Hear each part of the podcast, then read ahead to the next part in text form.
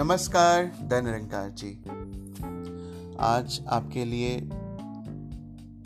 एक बहुत ही प्यारी सी कहानी लेकर के आया हूँ, जिसका शीर्षक है ईश्वर से प्रेम।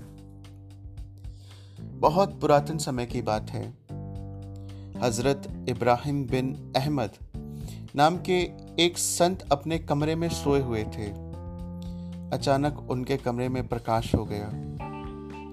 उस दिव्य प्रकाश के कारण वे जाग गए। उस प्रकाश में उन्होंने देखा कि एक फरिश्ता कुछ लिख रहा है। ये देखकर इब्राहिम ने फरिश्ते से प्रश्न किया, हे फरिश्ते, इस दिव्य प्रकाश में आप क्या लिख रहे हो? फरिश्ता बोला, मैं ऐसे लोगों की सूची बना रहा हूँ जो ईश्वर से प्रेम करते हैं। यह सुनते ही इब्राहिम का मन असमंजस से भर गया। उन्होंने पूछा, इस सूची में मेरा नाम है क्या?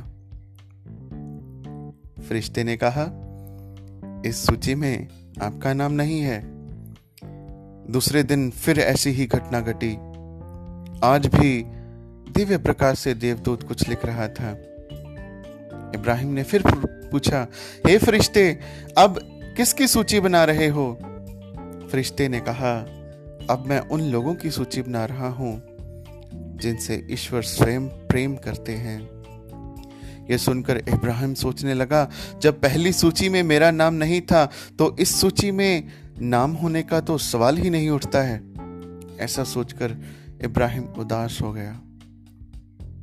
परंतु फिर सोचा कि क्यों ना इस सूची को भी पढ़ लिया जाए।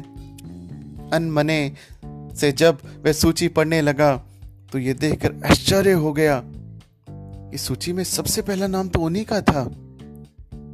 इब्राहिम को आश्चर्यचकित देखकर फरिश्ता बोला, इसमें अनोखी बात कुछ भी नहीं है, क्योंकि ऐसे लोगों से ईश्वर स्वयं प्रेम करते हैं जो उनके बंदों से प्रेम करते हैं। अर्थात ईश्वर द्वारा निर्मित प्राणी मात्र से जो प्रेम करता है, जो घट घट में ईश्वर का दर्शन करता है, ऐसे भक्तों से ईश्वर नितांत प्रेम करते हैं। ऐसे भक्तों की सेवा में भगवान सदैव तत्पर रहते हैं, इसलिए ईश्वर द्वारा निर्मित सजीव मूर्ति से प्रेम करना ही ईश्वर से प्रेम करना है। तो आओ, अपने आसपास जितने भी लोग हमें दिखाई देते हैं चाहे वो हमारे रिश्तेदार हैं, चाहे वो हमारे दोस्त हैं, चाहे जिनको हम नहीं भी जानते, उन सभी में ईश्वर का ही रूप देख करके जब उनके साथ व्यवहार करते हैं, जब उनके साथ आदर पूर्वक बात करते हैं तो ईश्वर खुश हो रहा होता है। ईश्वर हमारे कर्मों को देख रहा होता है। आइए, ऐसे कर्म बनाते चले जाएँ, जिसमें ईश्वर निरंतर हम पे खुश होता चला जाए और ईश्वर का प्रेम हमारे लिए हमेशा बरसता रहे। नमस्कार धन निरंकार जी।